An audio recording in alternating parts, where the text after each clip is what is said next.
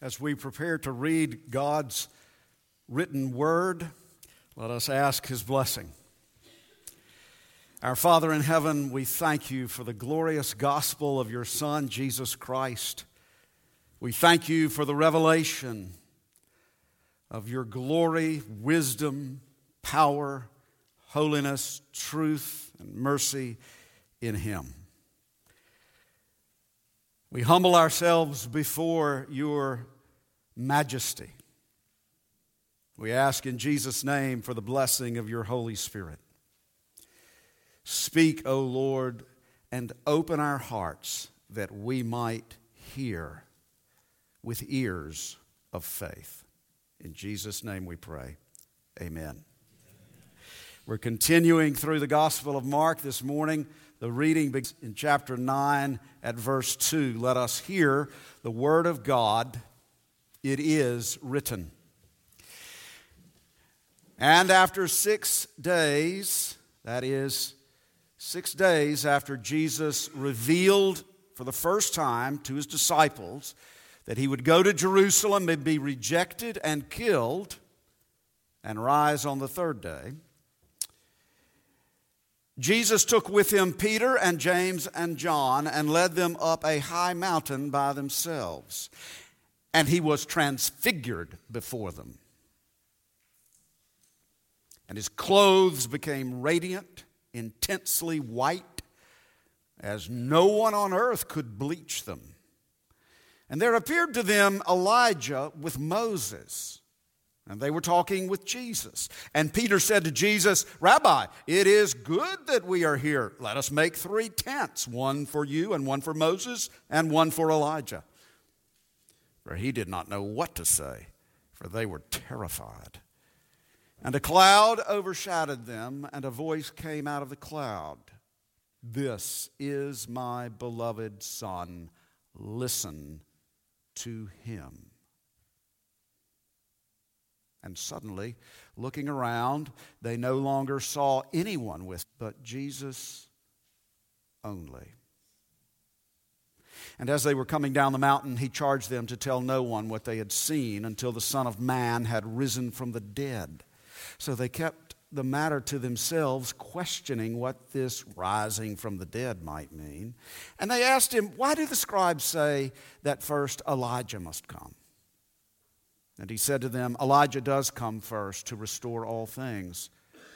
And how is it written of the Son of Man that he should suffer many things and be treated with contempt? But I tell you that Elijah has come. And they did to him whatever they pleased, as it is written of him.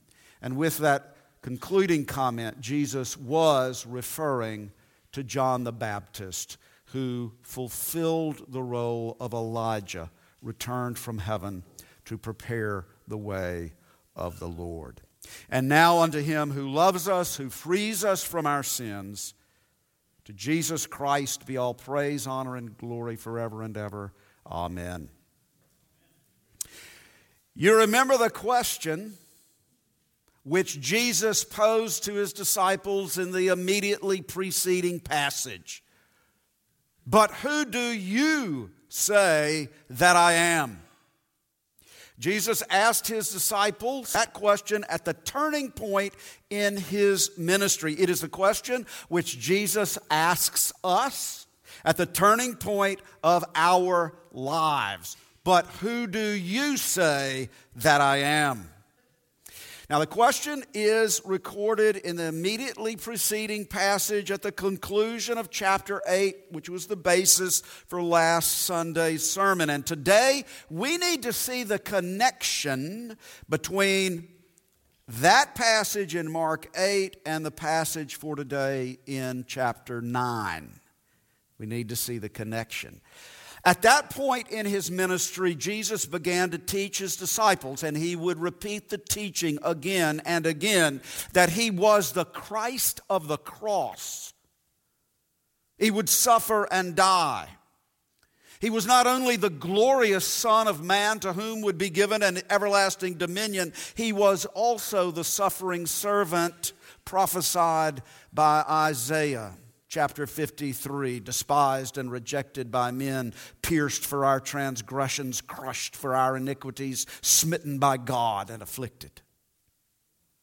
And therefore, those who follow him must follow him in his way, being willing to suffer with him and even lose their lives for him. And that is a calling give us pause. If that is what following Jesus is all about, we might really wonder whether it is really worth it. The apostles followed him unto literal martyrdom, physical death. Others throughout the centuries have done so, others today are doing so around the world. We might be called to that someday. But as we also noted last Sunday, this call to cross bearing discipleship, taking up your cross and losing your life for Jesus, does not necessarily always mean literal physical martyrdom.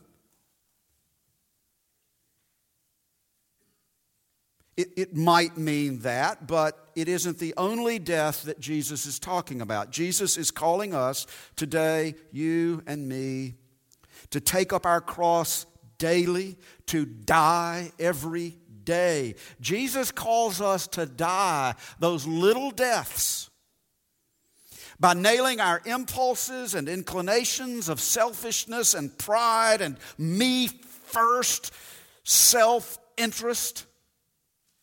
Nail it to the cross.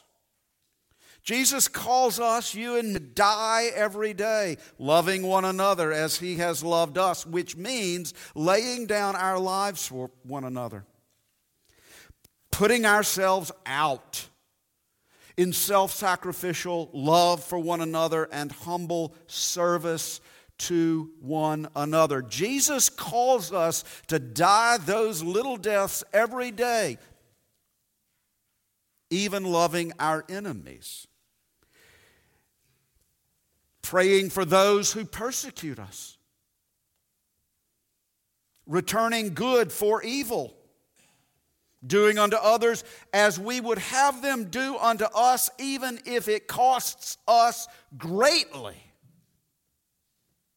All in Jesus' name and for his sake. If anyone would come after me, let him deny himself, take up his cross, and follow me, and die every day. C.S. Lewis wrote this Die before you die. There is no chance after. Die before you die. There is no chance after. Jesus calls us to die every day for his sake so that his life can be seen in us. Jesus calls us to die every day for Him so that His life can be seen in us. The call to follow Christ is, to, is the call to bear the cross. It may cause us to pause and wonder if it's really worth it. And Jesus understood that. And therefore, after he had called his disciples to take up their cross and follow him, and because Jesus knew what was going to take place in Jerusalem, and he knew what the disciples were going to go through and what they would witness there, for that reason, Jesus gave them a glimpse of the glory that is yet to be revealed. The glory on the other side of suffering for his sake, the glory beyond the cross. Jesus took with him Peter, James, and John, the inner circle of disciples, led them up a high mountain by themselves. You may remember that throughout the Bible, very significant events happen on mountains. For example, God gave the Ten Commandments to Moses on Mount Sinai. And the Old Testament prophet Elijah won a great victory over the idolatrous prophets of Baal on Mount Carmel. And on this occasion, on this unnamed mountain, a revelatory event took place. Jesus was transfigured before them, transformed. You know the Greek word, metamorphose. He was metamorphosized before them. There on that mountain, the veil between time and eternity, the veil between heaven and earth was pulled away, and the glory of the eternal Son of God was revealed. And Mark tells us, and remember now, Mark is Peter's penman. So this is Peter's eyewitness account. Mark tells us that Jesus' clothes became radiant, intensely white, as no one on earth could bleach them. In the Gospel of Matthew, we are told that Jesus' face shone like the sun. The transfiguration revealed the glory of Christ, the glory which Jesus himself said that he had with the Father before the world existed. Think about that. Peter, James, and John were looking into the realm eternity, seeing the glory of the Son of God, which Jesus had shared with the Father before the creation of the world. Heaven's radiant light, the light of glory, was emanating from within Jesus. It wasn't as though it were a light shining upon him, it was emanating out from him as his whole body was filled with the glory of the presence of God. Throughout the Bible, the presence of the glory of the Lord is signified by light. Remember? And the angel of the Lord appeared to them, and the glory of the Lord shone round about them, and they were sore afraid on the night Jesus was born.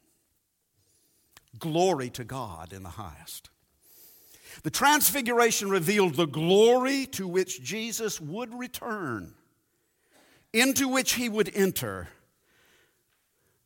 after, and only after, he had endured the suffering, shame, and humiliation of death on a Roman cross.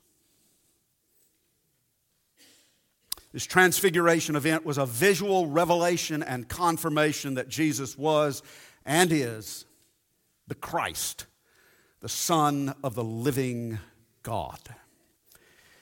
The letter to the Hebrews in the New Testament says that Jesus is, quote, the radiance of the glory of God and the exact imprint of his nature.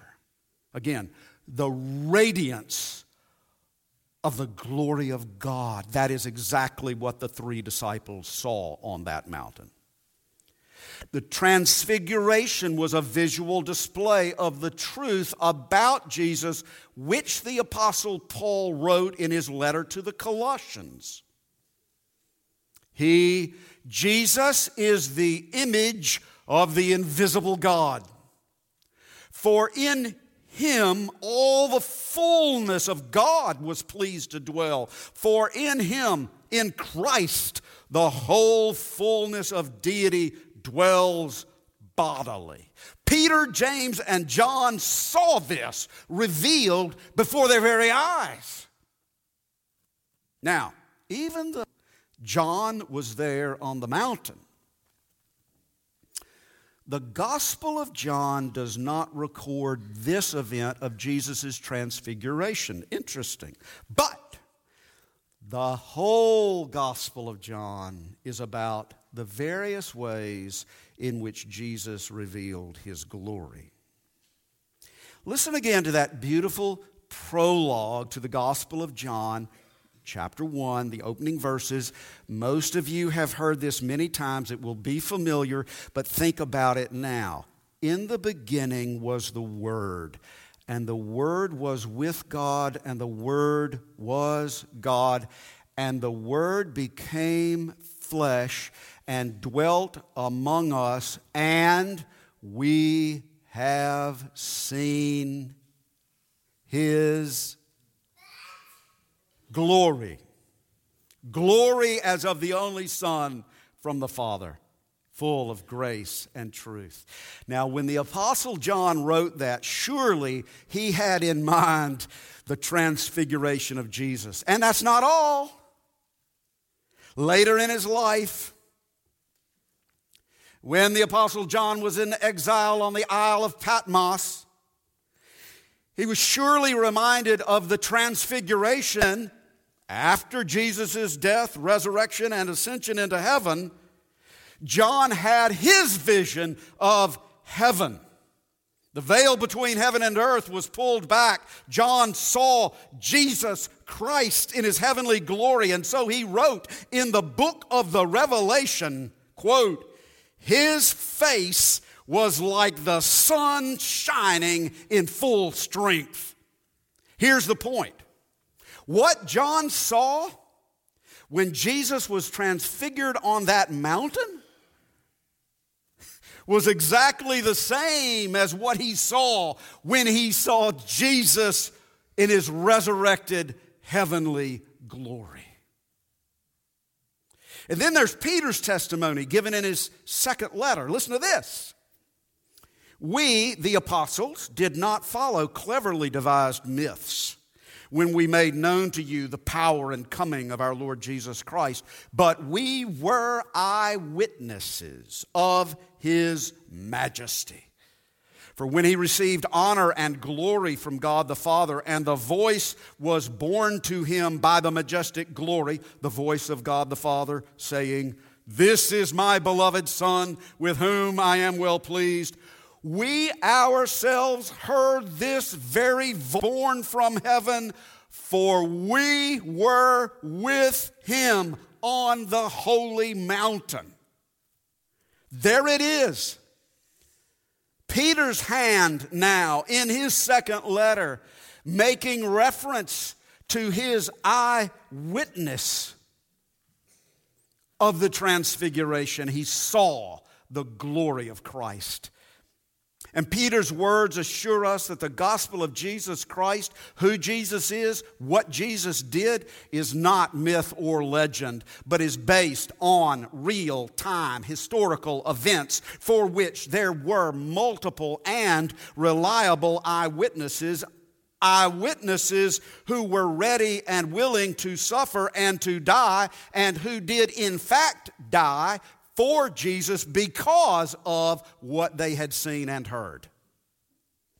Peter, James, and John saw Jesus in his transfigured glory, and it was that vision of the Christ of glory, in addition to Jesus' bodily appearances after his resurrection, which gave them the courage to suffer and to die for Jesus. But the revelation of Christ's heavenly glory is not the only thing that took place on that mountain.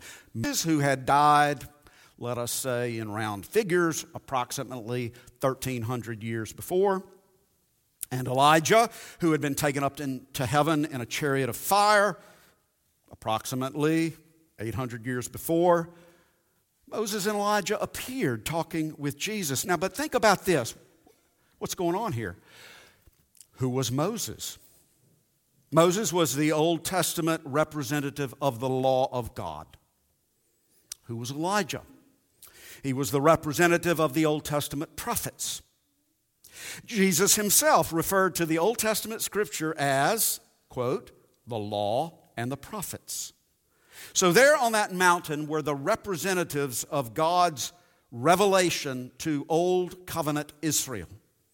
They were together with Jesus And Jesus is the perfect fulfillment of the law and the prophets, the one of whom the law and the prophets speak, the one to whom the law and the prophets point. Jesus is the perfect, complete, supreme, final word of God. And once again, Peter spoke up in a blundering way because, as Mark tells us, they were terrified.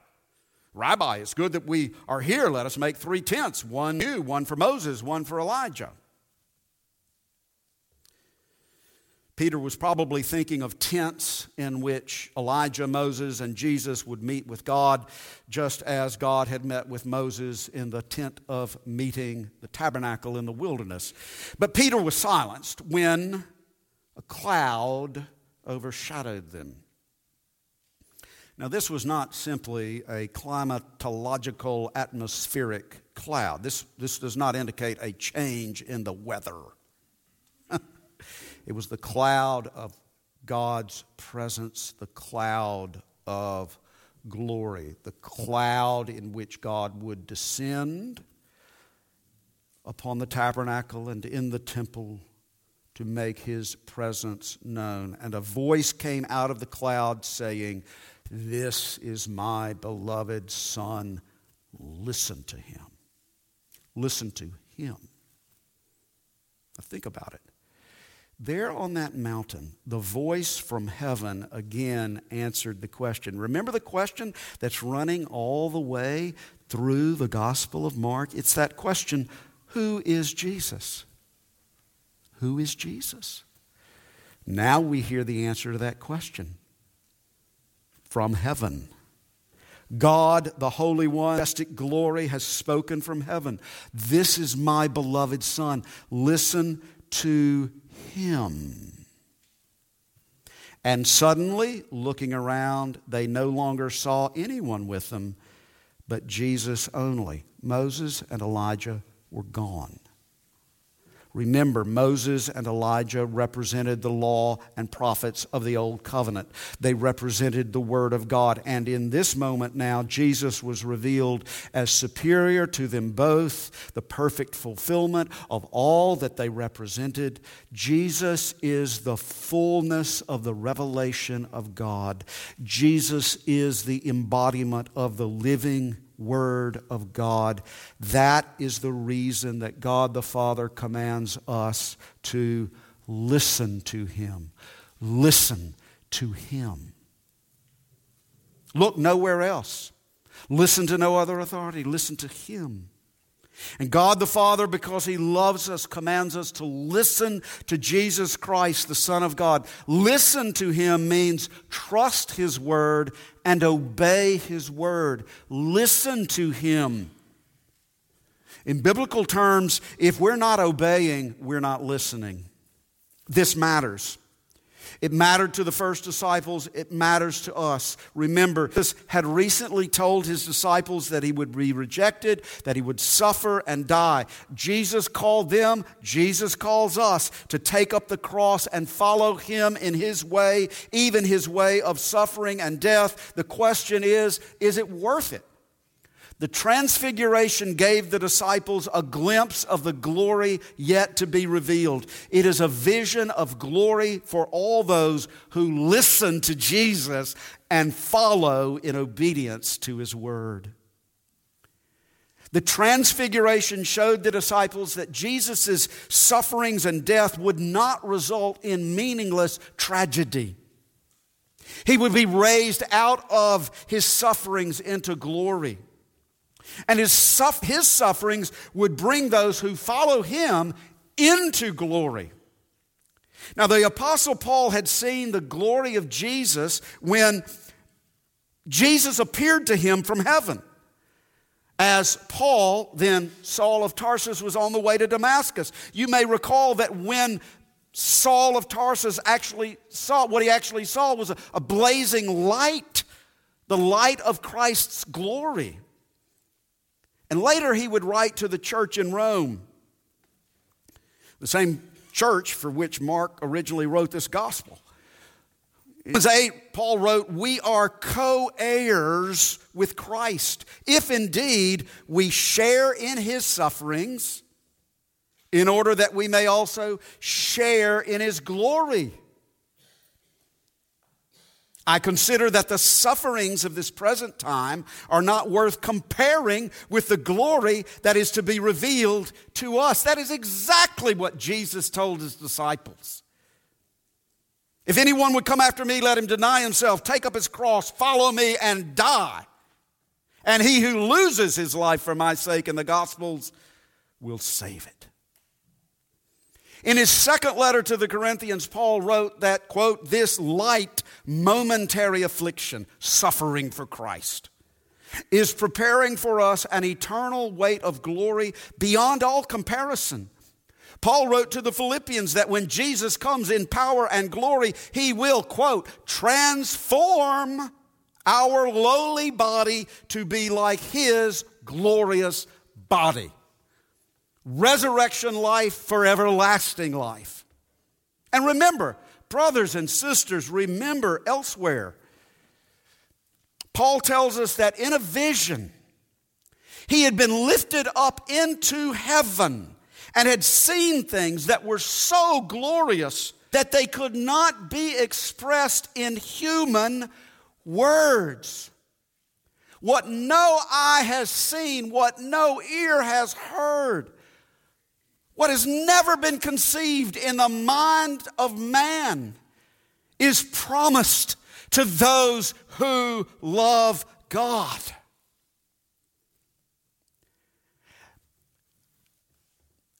The apostles were unique in their role. They had these supernatural experiences in order to confirm their faith so that they might transmit their eyewitness experience to us in the scriptures in order to confirm us in our faith so that we too might be assured that there is a glory yet to be revealed to all those who deny themselves, take up their cross, and follow Jesus unto death. Listen, you don't need,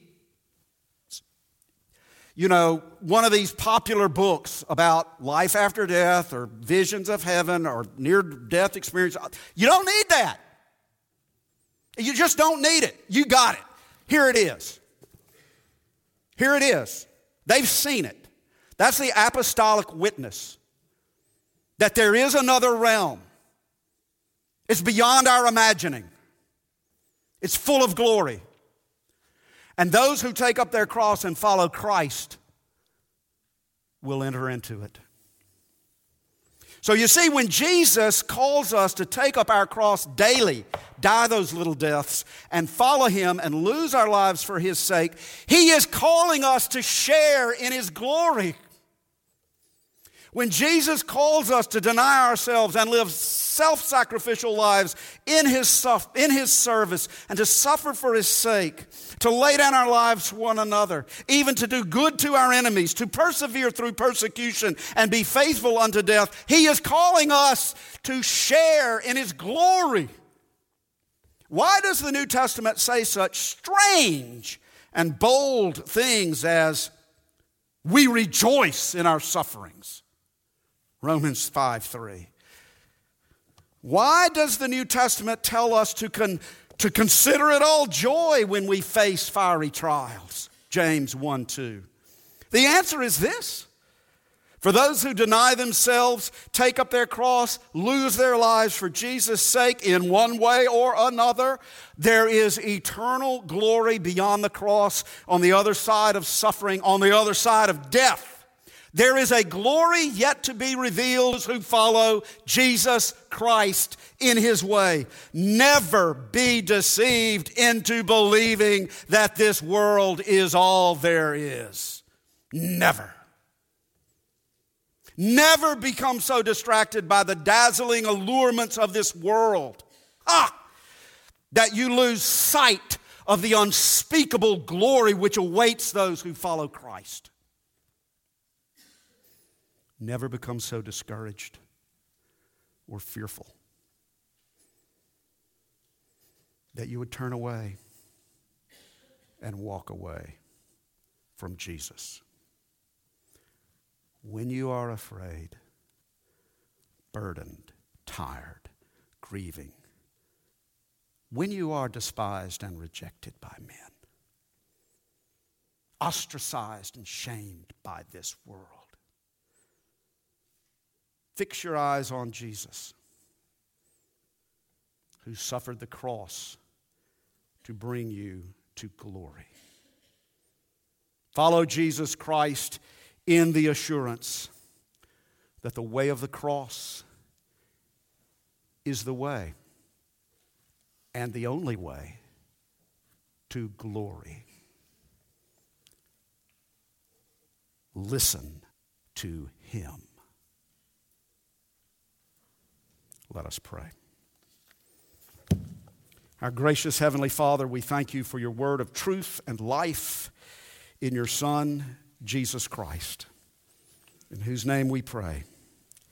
For the working of your Holy Spirit in the depths of our souls to renew our minds and to transform our lives, conforming us more nearly into the likeness of His Son.